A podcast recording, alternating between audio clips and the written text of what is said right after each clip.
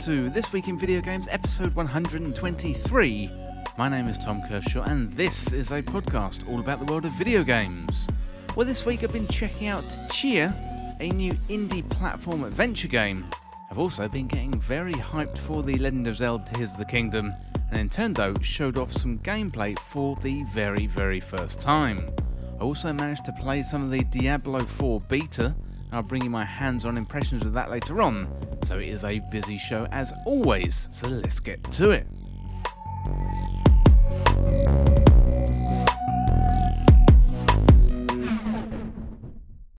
Welcome to the show, everyone. I hope you're well and you're having a good week. Yeah, I'm good this week, and Nintendo finally showed off some gameplay for Tears of the Kingdom and managed to strike that balance between showing just enough to whet everybody's appetite without spoiling the game too much. Now, whatever they did, it seems to be working because I ordered the Tears of the Kingdom OLED Switch, plus also the collector's edition of the game, so I'm super hyped and I've got the collectibles to show it. I also managed to check out the Super Mario Bros. movie at the cinema on Friday here in the UK. This one looks like it's going to be setting major records at the box office regarding animated releases, and for good reason. It is a really, really fun movie. So if you're a Nintendo fan, then I would 100% recommend it. Even though there was a massive backlash about Chris Pratt voicing Mario, I think to be honest, he did a pretty good job. So Jack Black is excellent as Bowser and Seth Rogen does a good job as Donkey Kong. The story overall is a little bit thin, but I think there's plenty of room to follow up on this one with other movies. I'm not really sure I'd want Illumination doing a Zelda movie, but they could certainly do a Donkey Kong standalone movie, Kirby, or maybe even Pikmin. So if you get the chance to see the Super Mario Bros. movie, then I thoroughly recommend it. Well, before we get into the show today, it'd be great if you could leave a review over there on Apple Podcast. It really helps get the podcast more eyes on it. I do have a link in the podcast description or the show notes if you like the show and you want to leave a review. I would really, really appreciate it. Plus, I read out the review on a future episode of the podcast. Also, if you want to write in and be featured on a future episode of This Week in Video Games, you can contact me at podcast at thisweekinvideogames.com or you can hit me up on Twitter, it's TWIVG Podcast. And you can, of course, subscribe to Patreon at patreon.com forward slash This Week in Video Games if you want to go that extra mile. Well, that is it for my waffly intro today, so let's get into what I've been playing this week. Well, this week I've been playing a few games. First of all, Tchia, which definitely has Breath of the Wild vibes, is the story of a child on an island similar to New Caledonia. As I mentioned before in the intro, we saw some Tears of the Kingdom gameplay, and after that gameplay release, I went back to a classic Zelda game on the Game Boy, recently released on Nintendo Switch Online as part of their Game Boy package, and that one was Link's Awakening. So I hadn't played through the entirety of the game since I was a kid, so it was great to be back. I also managed to play a couple of hours of the Diablo 4 open beta a couple of weekends ago. This one wasn't really on my radar, you know, given Tears of the Kingdom is likely to take over my summer, but is definitely on my radar after the beta, and later on I will tell you exactly why. Well, without further delay, let's have a look at the gameplay from The Legend of Zelda Tears of the Kingdom.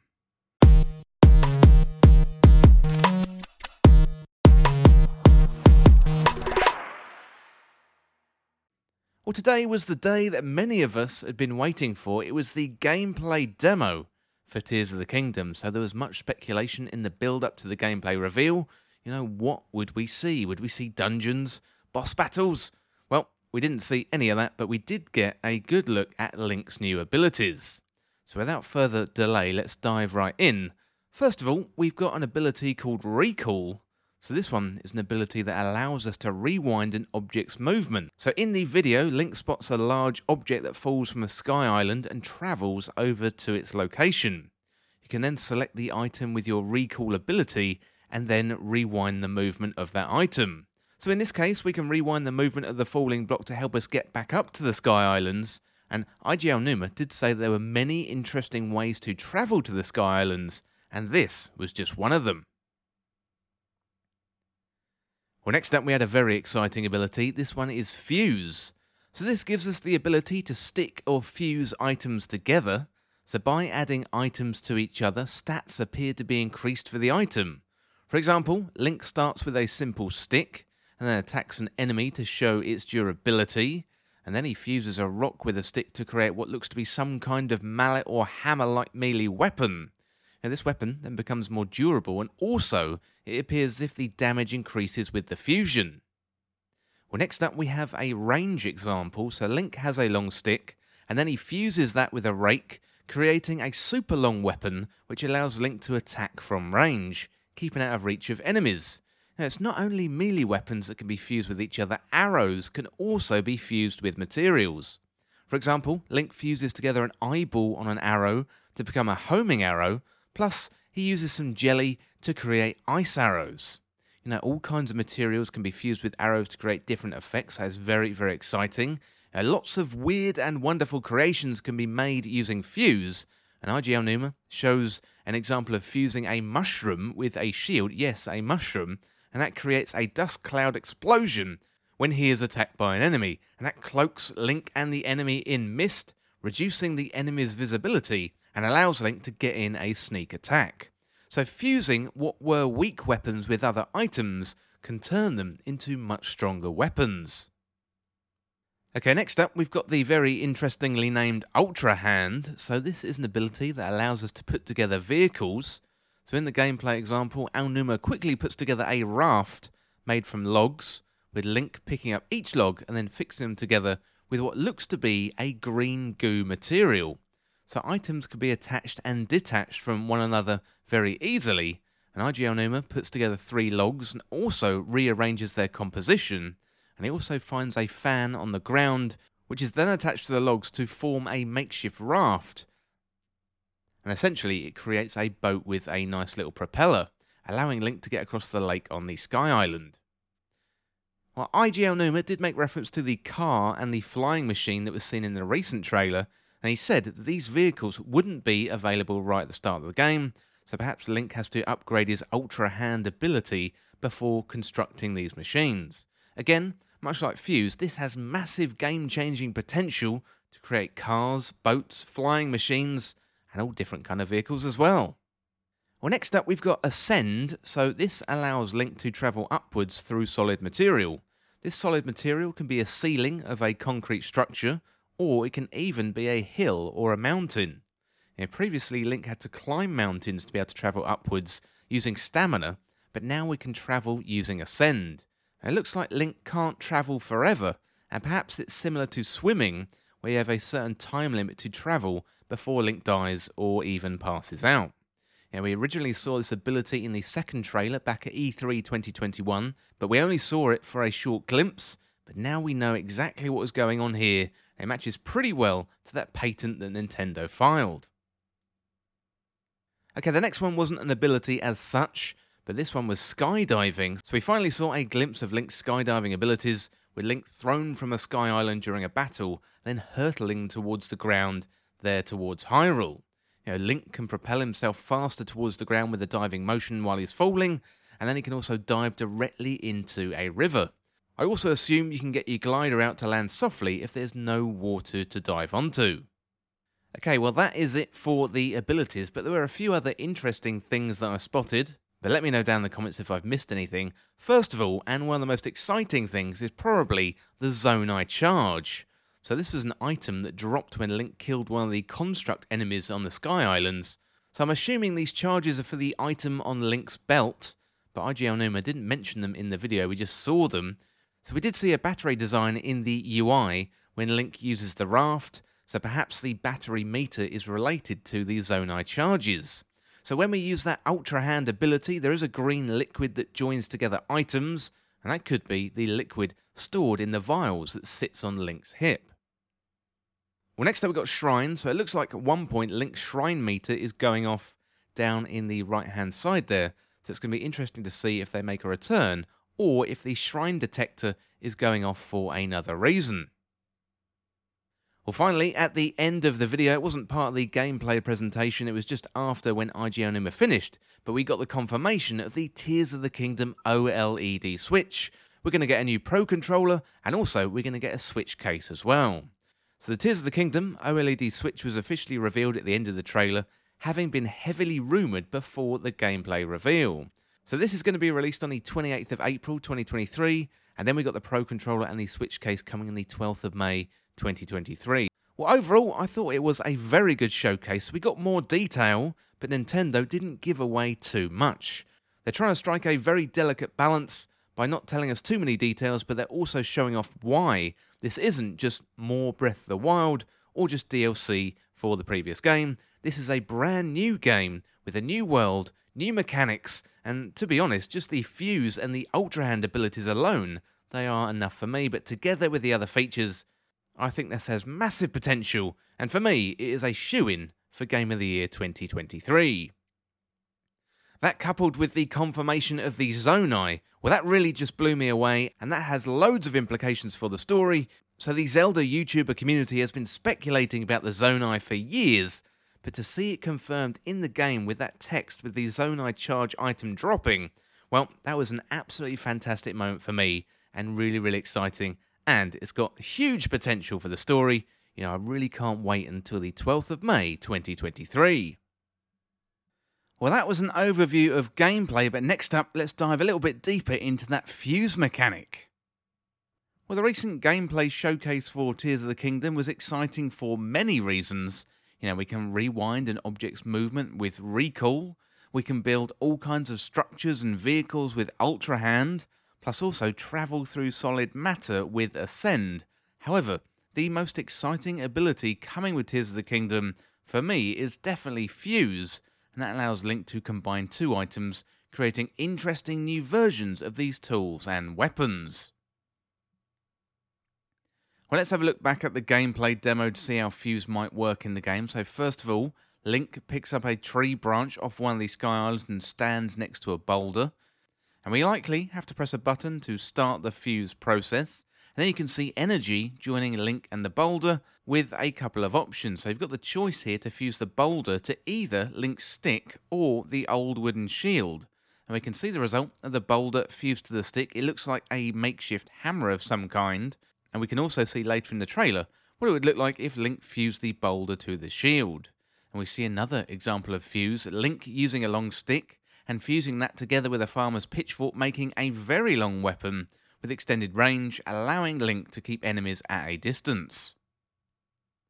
So we've seen Link fuse weapons and items like sticks, pitchforks, shields, and rocks.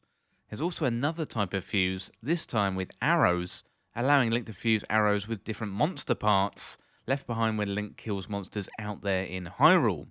So back in Breath of the Wild, while you can make elixirs and medicines with the monster parts, they were largely underused, and this is a very, very creative way for Link to use those parts. So Link fuses a leaf to an arrow, then changes his mind, and fuses some ice ChuChu jelly to an arrow, creating an ice arrow. So Link can also fuse a Keese eyeball to an arrow, creating homing arrows. Well, towards the end of the fuse section, Aonuma gets a little bit more creative with the fuse options, including fusing a puff mushroom to his shield, which, when attacked, explodes in a spore cloud, cloaking Link from the enemy, allowing Link to sneak up on the enemy and kill them nice and easily. Link then briefly fuses a rock to his shield, which I assume then makes the shield more durable. Now, what stands out to me is just how simple this is going to be. So, you stand next to an item, press fuse, and then select what you want to fuse the item to in terms of your inventory or the items in your hand. Or, when you're drawing a bow, you can open up your materials menu and fuse materials to arrows. Yeah, the impact Fuse is going to have on gameplay is mind boggling at this point. So, one of the great things about the Tears of the Kingdom gameplay demo was Aonuma inviting us to imagine what we can do in the full game. So here in the gameplay trailer, if Link is able to fuse sticks and stones, mushrooms and shields and elements to arrows to create more deadly arrows, what else are we going to be able to fuse together? Well, fusing melee weapons like swords, that is going to be fun, or a long stick and a sword, creating more range like we saw with that pitchfork. Fusing together a dagger and maybe a boomerang, that's going to be quite a deadly combination. I'd really like to see Link fuse together elements and swords so we could create fire blades, ice blades, or even electric blades as well. So, a major impact Fuse are going to have is weapon durability and stats. We saw in the gameplay demo Link use a stick on the Zone Zonai construct, and then the stick had regular durability, so it broke after a few hits. Then Link fuses together a rock and a stick, and you can see the attack stats have gone up by plus 2 when that fuse process happens. Link then uses this new fused rock and stick combination to kill two constructs, which says to me there's been an increase in weapon durability. Now, breakable weapons in Breath of the Wild is a very divisive topic. You either love it or you absolutely hate it. Now, I'm hoping that Fuse is a partial solution to this. Personally, I quite like breakable weapons, as this promotes exploration and doesn't allow us to get too attached to a single weapon like we did in the past. Now, by fusing items or ingredients to our weapons, we could increase the durability and hold on to that item a little longer, but ultimately, I do think they still will break. So the fusibility has massive potential with arrows and Tears of the Kingdom. In Breath of the Wild, we could purchase different types of arrows, so fire, ice, electricity, and bombs. You know, looking at the gameplay trailer footage, I think we are going to remove the need to buy different types of arrows as we're going to fuse monster parts with arrows to create new and interesting projectiles. So we've seen the homing arrows already. When combined with the key Kisei, that is instantly very cool, and one of the big wow moments in the gameplay demo. It's going to be interesting to see exactly what we can fuse to arrows. So we saw the ice ChuChu jelly to create ice arrows, and I'm assuming you can do that with all the other ChuChu jelly types. So fire, electric, ice arrows are all going to be nice and easy to create. Bomb arrows, on the other hand, well, they were one of the best weapons in Breath of the Wild, but so far, we haven't seen bombs as part of Link's arsenal. Bombs were very easy to come by in Breath of the Wild, as we could simply use the Sheikah Slate to create bombs at will, albeit behind a countdown timer. So we've seen Link's new abilities include Fuse, Ascend, Ultra Hand, and Recall, but we haven't yet seen any bomb abilities. So maybe bombs are going to come back into of the Kingdom as an item that we collect rather than craft, or maybe we use another item to create explosive arrows. Now, that is one of the many details. We're going to have to wait and see until the 12th of May to find out. One thing I would like to understand are the limitations behind Fuse. So, can we fuse more than two items together? From the gameplay demo, we saw many examples of two items being fused, but can we do more? It is Fuse about combining two items, and then maybe Ultra Hand is about sticking together more items, because in the gameplay demo, we stuck together at least four or five items with Ultra Hand. I think it was three logs and two motors. Also, I'd really like to know if we can fuse armor together. At the moment, we've only seen items or weapons, but I would love to fuse some armor together to create some really, really interesting combinations. Well, that is it for now for the Tears of the Kingdom gameplay and diving deeper into the gameplay mechanics. So, really, really exciting stuff. Can't wait for May the 12th. And I also managed to bag myself an OLED Tears of the Kingdom Switch. I did notice they are still available, so if you're in the UK, you can get those at game stores. I do think they're available on Amazon as well, and maybe at Smyths Toys too. So if you want to get hold of one of those collector's edition gold Nintendo Switches, you can go out there and find it on Game, Amazon, and also Smyths. Well, that's it for now for Tears of the Kingdom. And next up, let's go back to the past. This one was recently released on the Nintendo Switch Online Game Boy package, and this one is Link's Awakening.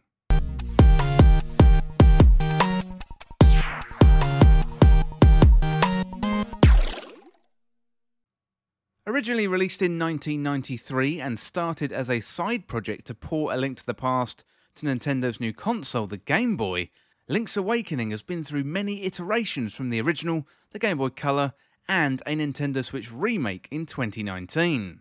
Well, Link's Awakening has been recently added to Nintendo Switch Online, so now is a great time to check it out if it's your first time or if you're revisiting this classic Game Boy game. Well, Link to the Past had recently been released and it was a massive hit in the early 90s. Staffers at Nintendo took a Game Boy dev kit and started a pseudo after work club, seeing if they could port the massively successful title to the Game Boy. Well, the fourth iteration of the Legend of Zelda series was born out of that process, and it turned into Link's Awakening and would go on to be the definitive Game Boy experience. Now, five years after the original release, Nintendo reworked the original into Link's Awakening DX, adding colour as well as new content to improve the game. Well, Link's Awakening is different from all other Zelda games that came before it. We're not in Hyrule, Princess Zelda is nowhere to be found, and we're not out to retrieve the Triforce. This is the story of the mysterious Koholint Island, where Link wakes up after suffering a disaster out to sea on his ship. After collecting our sword and shield, we're met by an owl who tells us a story of the sleeping windfish, and it's our job to collect the eight instruments and play them in order to wake him up. Well, we travel around Koholint Island solving puzzles and completing dungeons, and we got items along the way that allow us to progress in the dungeons and explore new parts of the island. A few items return from A Link to the Past, including the Pegasus boots, the hookshot, and the mirror shield. There's also new items introduced as well, including Roc's Feather, which allows Link to jump around, improving his mobility. Now, side scrolling sequences were introduced as well, similar to Zelda 2, albeit these were bite sized side scrolling areas rather than the majority of gameplay as found in Zelda 2. Well, there's something strange about Koholint Island, underlined with the addition of Mario and Kirby characters. So we've got Bow Wows, Goombas, Kirby himself, and also photos of Princess Peach. The villagers too seem suspicious, and all is not quite right on the island. And the environments are varied. You know, we've got our home base of Mabe Village, plus rivers to swim, castles to explore, mountains to climb, and deserts to inspect. Now, much of the team that developed A Link to the Past came back together to work on Link's Awakening, and you can see that in the gameplay and also the design. So while the story and the setting doesn't feel like a Zelda game, the gameplay certainly does. Link goes from dungeon to dungeon, solving puzzles, unlocking new items, and leveling up as he goes through with the weapons. The dungeon designs, they are good, starting off fairly simple and building up to the complex Turtle Rock, which is the final dungeon. Eagle Tower for me has to be the best dungeon, which features a neat mechanic in which you have to unlock the upper levels of the dungeon by picking up a ball with your upgraded power bracelet and throwing it against four pillars. By knocking down the pillars, this opens up access to the floors above. Well, the side scrolling sequences are used well in the game, so Zelda 2 experimented with side scrolling, having much of the overworld exploration in the top down view, and then going to a side scrolling view for the combat and a majority of the gameplay. Here, Link has to traverse through underground sections, plus, we got a few decent boss battles as well. There's a boss battle underwater against a huge fish, plus, we fight on the top of Eagle Tower against a huge bird. It's really, really impressive stuff for the Game Boy. Well, the ocarina makes a return to the game, which lends itself to the great music in Link's Awakening. So, as you progress through the game, you'll learn various songs, like the Ballad of the Windfish, Manbo's Mambo, which allows you to fast travel in the game, and one song later in the game allows you to bring living creatures back to life. So, the audio throughout the game is great, in particular, the moments where you have to play along with Marin as she sings the Ballad of the Windfish. Well, Link's Awakening also introduced cutscenes to Game Boy games, with a great scene with Marin and Link on the beach near the start of the game. Marin tells Link about her dreams to soar with the seagulls and trying to imagine what is beyond the sea. Nintendo do hint at a romantic connection between Link and Marin, and you can see that Marin is desperate for Link to tell her what else is out there in the world. Now, as someone who always wanted to spread their wings and leave home for something new, this really resonated with me when I first played it as a kid, but also now coming back to it years later. Well, there's some gameplay restrictions in place here, which make a lot of sense given the platform the game released on. You know, in A Link to the Past, you had certain items that were always on. For example, when you get the Titan's Mitt in A Link to the Past, you can pick up heavy rocks at will. Here, in Link's Awakening, you have to equip the power bracelet to enable picking up heavy objects. This means often you'll bump into items when you don't have it equipped and you get a pop up on the screen saying it's too heavy. Now, this can get a little bit annoying and repetitive. Now, some items are always on, like the flippers, but some items like the power bracelet or Roc's feather have to be equipped in the A or the B button slots to be used, meaning you can spend a lot of time in menus. And that can get a little bit tricky if you're facing off against a boss and you need more than two items to take them down. Overall, Link's Awakening is still a fantastic game. I recommend playing it through via Nintendo Switch Online, which is part of the Game Boy catalogue. However, you can also play Link's Awakening via the 2019 remake if you really don't enjoy the older pixel art graphics. The original Link's Awakening demonstrated to the world Nintendo could craft an exceptional video game on this restrictive platform and that Game Boy games didn't have to be lesser versions of the game that appeared on the SNES or the N64. Now, it is a slightly different Zelda game from the series, but it is one that stands out and will live long in the memory of anyone who completes it. Well, the game was developed by Nintendo and published by Nintendo. It is released on the Game Boy, Nintendo Switch, and also Nintendo Switch Online, and the original release date was 1993, although it saw remakes and upgrades in 1998 with Link's Awakening DX, and then also the full remake on Nintendo Switch in 2019. Well, that is it for now for Link's Awakening, and that was really, really good stuff. I haven't played that one since I was a kid. And it was also a really good game to play in the build up to Tears of the Kingdom, so I definitely recommend going there. And I have been taking advantage of the Game Boy catalogue on Nintendo Switch over the last few weeks. I've been really, really enjoying it, so I definitely recommend you do the same. Well, that is it for Link's Awakening, but next up, let's switch over to the PlayStation. This one is Tchia.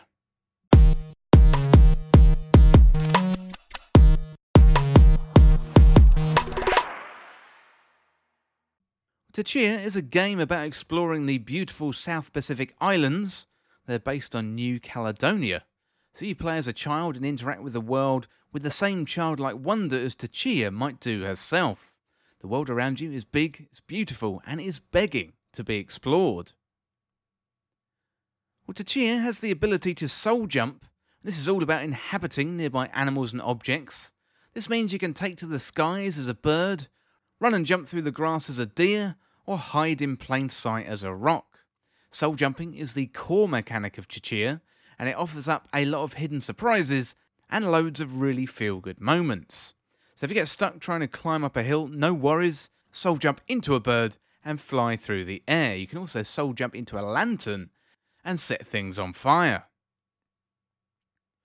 Well, there's definitely more than a little Breath of the Wild in this game with the ability to climb nearly every surface, Plus, you also get given a glider early in the game as well, which allows you to jump from a great height and glide safely to the ground without hurting yourself. The trees in Tchia are particularly fun as well, given you can climb them and propel yourself off them, using them to create momentum and then you can climb some more. There's also a decent gameplay loop of climbing, jumping, flying, gliding, and it all adds up to Tchia feeling pretty great to play. So our new Caledonian landscape is designed with Tchia's ability in mind, as well as soaring high in the skies, you can also dive underground and swim through the brightly coloured coral, picking pearls as you go. There are collectible goodies everywhere to be found. You can propel yourself from the tops of trees, jump on huts found in the village, and climb little mountains found on the island. It's all very, very satisfying and gives you a sense of childlike wonder. It's like looking at the world through the eyes of a child. In terms of story, it's fairly surprising. Looks like it's all going to be cute and calm, Actually, you jump right into the action. People get kidnapped, some guy gets a big knife in the face, kids get eaten. It's not really what I was expecting, but it's entertaining all the same. The gameplay takes the form of missions. We have to work your way from A to B. And from looking at the game at a distance, you might think it's a calm stroll on a nice island, but Tchia is dealing with hard hitting topics and isn't too removed from an early Far Cry game. You know, at first glance, you might think this is suitable for young children, similar to Kirby, but I would think again on that one, given there is a little bit of machete action at the beginning. So, to back up to the gameplay, there are plenty of things to do between exploring the islands, things to collect, coconuts to shoot from trees. With your pea shooter, you got carving, mini games, fast travel points to unlock, and enemies to surprise. There's an element of music rhythm games in here too. We get to play a little ukulele and percussion with leaves. That is all really good fun while acting as a love letter to the New Caledonian Islands themselves. In a word, Tchia is charming. You know, at the start of the game, we see photos of New Caledonia, and to be honest, I hadn't heard of these islands before. You know, I knew of some of the Pacific Islands, but not New Caledonia specifically. Tchia gives the uneducated a chance to see a little bit of their culture, experience their music, their food, their languages, and also their art as well. Tchia is one of those games that will stick with you long after you've played it.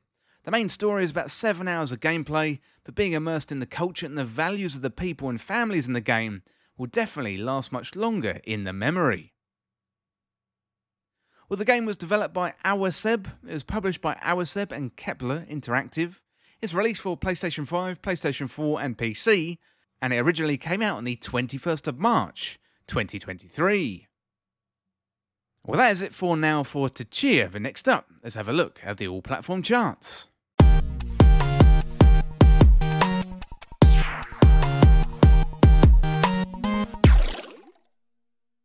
Well, number 10 today, we've got Minecraft, that is holding steady at number 10. At number 9, down one place from last week's number 8, is God of War Ragnarok. At number 8 is Super Mario Odyssey, that is down one place from last week's number 7. And at number 7, down three places from last week's number 4, is WWE 2K23. At number 6, it's Gotham Knights. And then at number 5, holding steady at number 5, is Mario Kart 8 Deluxe. At number 4, it's Call of Duty Modern Warfare 2. That is up two places from last week's number 6. Then at number 3 is Hogwarts Legacy. That is down one place from last week's number 2. Then at number 2, it's FIFA 23, up one place from last week's number 3. And then still in at number one is Resident Evil 4. So Resident Evil 4 doing really, really well with sales, and Capcom have another remake hit on their hands. And I didn't get to dive into Resident Evil 4 straight away. I had a few other things going on, but I really can't wait to dive into that one. I should be bringing my review on the next episode of the podcast. Well, that is it for the all platform charts, but a few weekends ago, I got to jump into the open beta of Diablo 4, this one kind of took me by surprise. I wasn't really looking forward to it, but I'm really looking forward to it now after jumping into the open beta. Early last year, I really got into Lost Ark, which is kind of a similar isometric ARPG, but there's nothing like Diablo and this one, and this one is returning to its dark roots. Well, next up, I'm going to bring you my first impressions of the Diablo 4 open beta.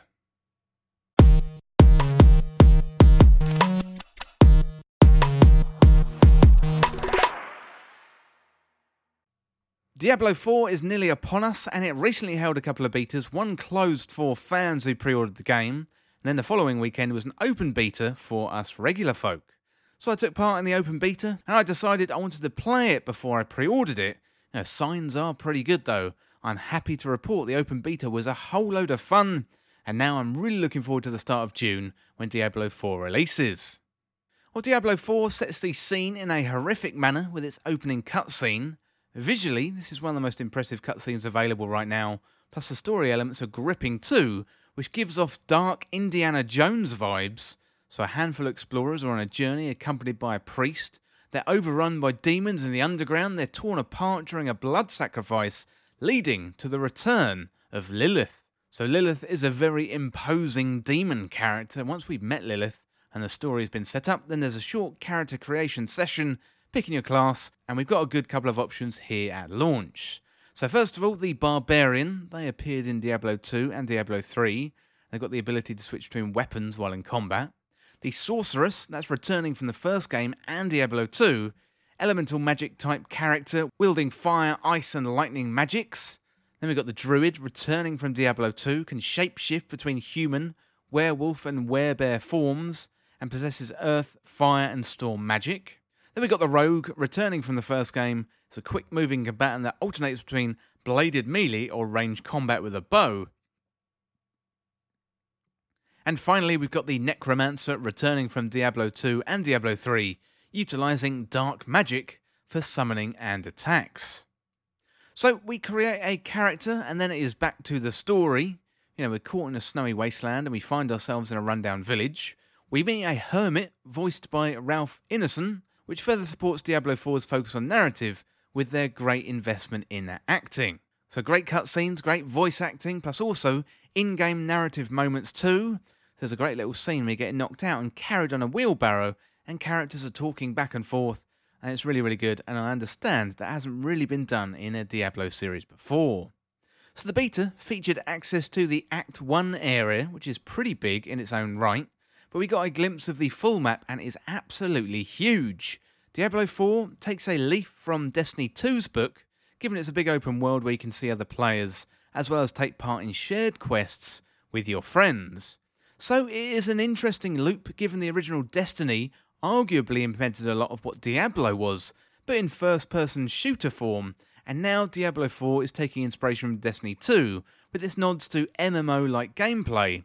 So, as well as Destiny 2, Diablo 4 clearly has one eye on Lost Ark, the Korean MMO RPG brought to the West by Amazon Game Studios.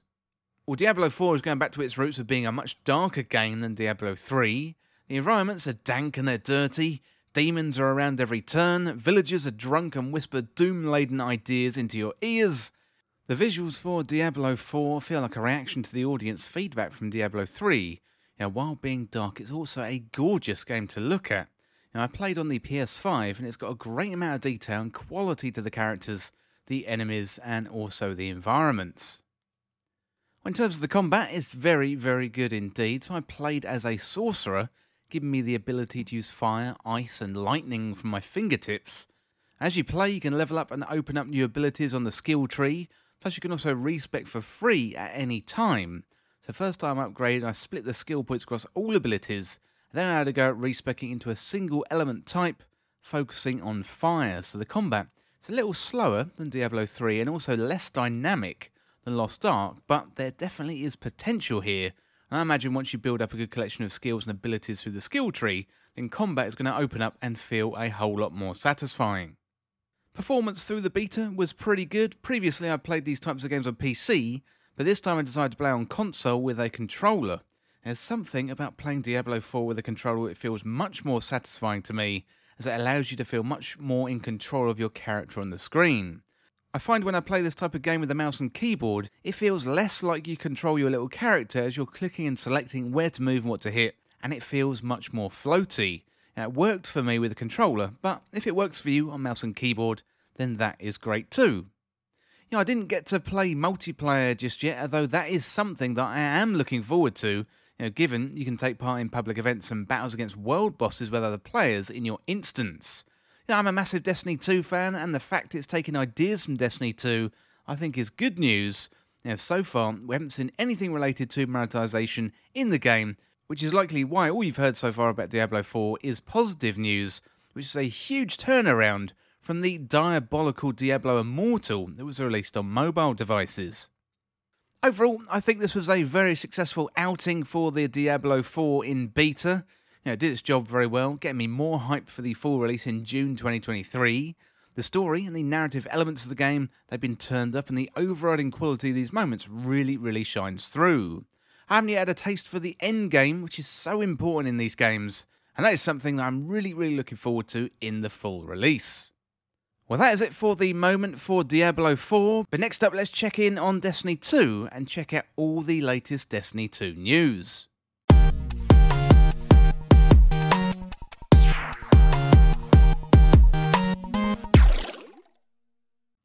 Well, Bungie were back this week talking about their Reflecting on Lightfall article. Grandmasters return next Tuesday. Plus, we got a preview of what's returning and what's arriving in Season 21 with regards to the loot.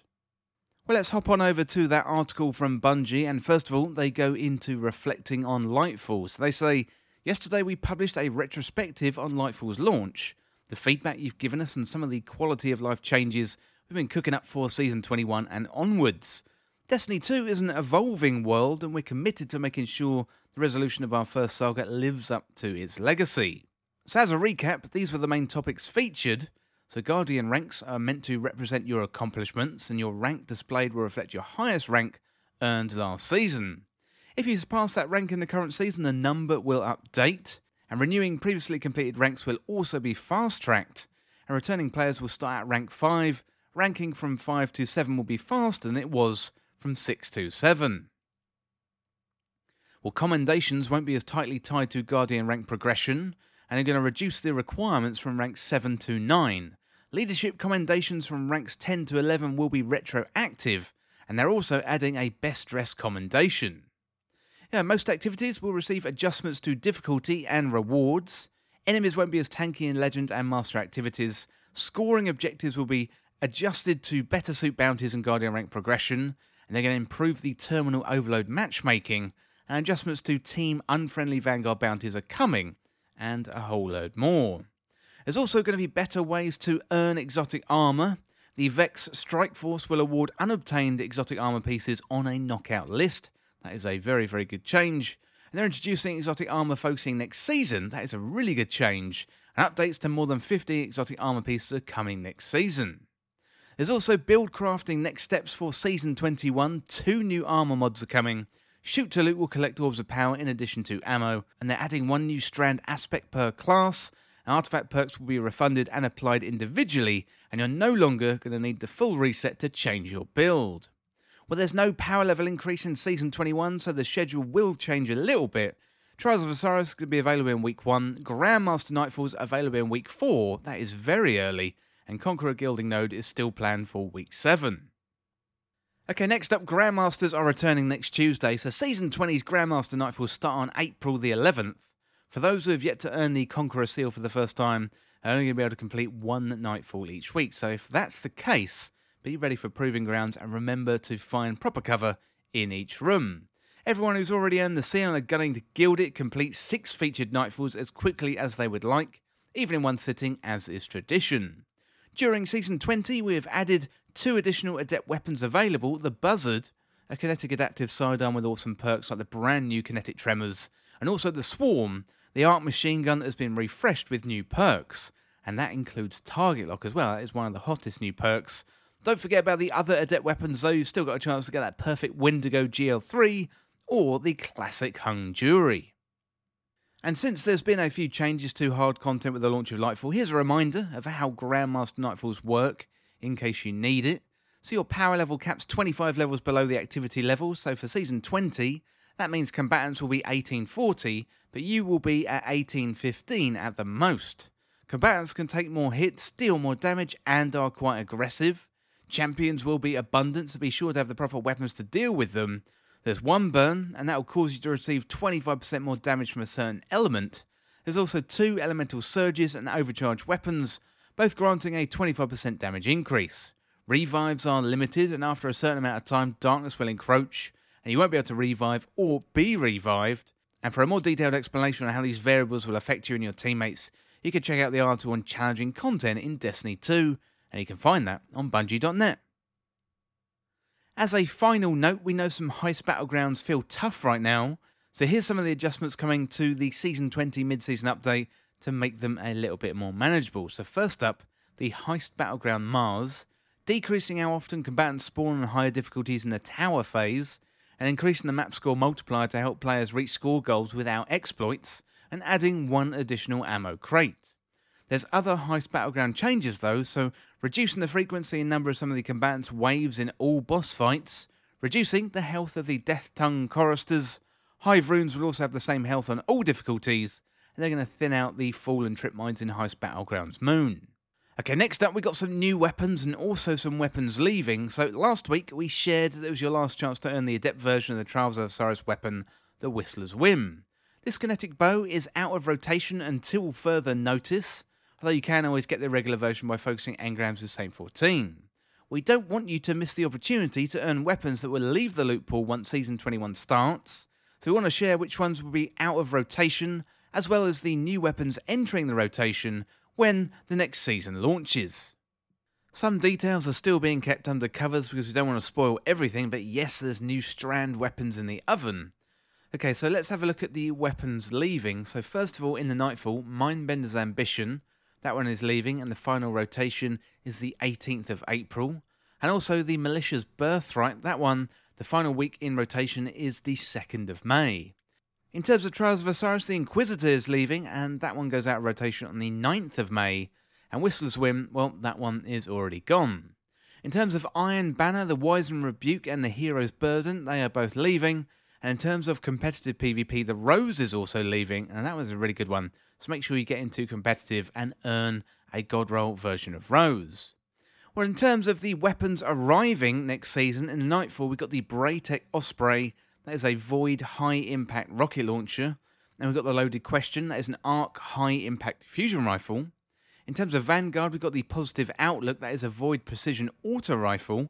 Auto rifles are looking very, very good in the sandbox at the moment. In terms of Gambit, we've got a Strand linear fusion rifle. That's very, very exciting stuff. In Crucible, we've got Randy's throwing knife. That is a classic kinetic rapid fire scout rifle. Really looking forward to that one coming back. In Trials of Osiris, we've got an Arc Glaive and also the Messenger. That is a high impact pulse rifle. That one is coming back. In terms of Iron Banner, we've got a Strand fusion rifle and also Swarm of the Raven, so a Void rapid fire heavy grenade launcher. So definitely looking forward to that Strand fusion rifle. And then in competitive PvP, we've got an Arc Sniper. So this one is replacing Rose, so it's going to be really interesting to see which sniper is coming to competitive PvP. Well, that is about it for all the Destiny 2 news today, so let me know in the comments what you thought of that. Well, next up, let's have a look at the games coming the next few weeks.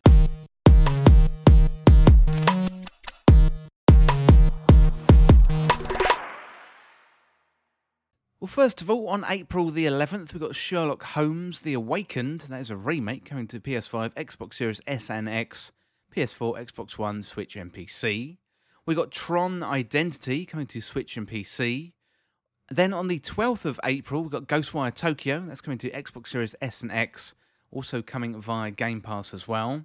On April the 14th, we've got Mega Man Battle Network Legacy Collection, PS4, Switch, and PC. Then on the 18th, we've got a few games. So Disney Speedstorm, PS5, Xbox Series S and X, PS4, Xbox One, Switch, and PC. God of Rock, PS5, Xbox Series S and X, PS4, Xbox One, Switch, and PC. Also Minecraft Legends, PS5, Xbox Series S and X, PS4, Xbox One, Switch, and PC. And we've got Puzzle Quest 3, PS5, Xbox Series S and X, PS4, and Xbox One. Also on the 18th, The Mage Seeker, a League of Legends story, PS5, Xbox Series S and X, PS4, Xbox One, Switch, and PC. On the 19th, we got Horizon Forbidden West Burning Shores. That is the DLC coming to PlayStation 5. We got Coffee Talk Episode 2, Hibiscus and Butterfly. PS5, Xbox Series S and X, PS4, Xbox One, and Nintendo Switch. That is coming on April the 20th. Also on the 20th, Super Meat Boy Forever. That is a mobile game coming to iOS and Android. And then on the 21st, we've got Advanced Wars 1 and 2 Reboot Camp. And then on the 21st as well, Dead Island 2. That is PlayStation 5, Xbox Series S and X, PS4, Xbox One, and also PC as well. Well, that is about it for this week's episode. So if you want to get involved in the show, get in contact on patreon.com forward slash this week in video games, or you can email me at podcast at thisweekinvideogames.com, or you can follow me on Twitter at TWIVG Podcast. And then you can just hit me up on Twitter and let me know what you thought about the episode, or you can send me a comment or a tweet or an email, and I'll feature you on an upcoming episode of the podcast. Well, if you enjoyed this podcast or found it useful, liking and sharing it would really help me out. Otherwise, you can check out all the other podcasts in the feed. Well, thanks again, and I'll see you soon.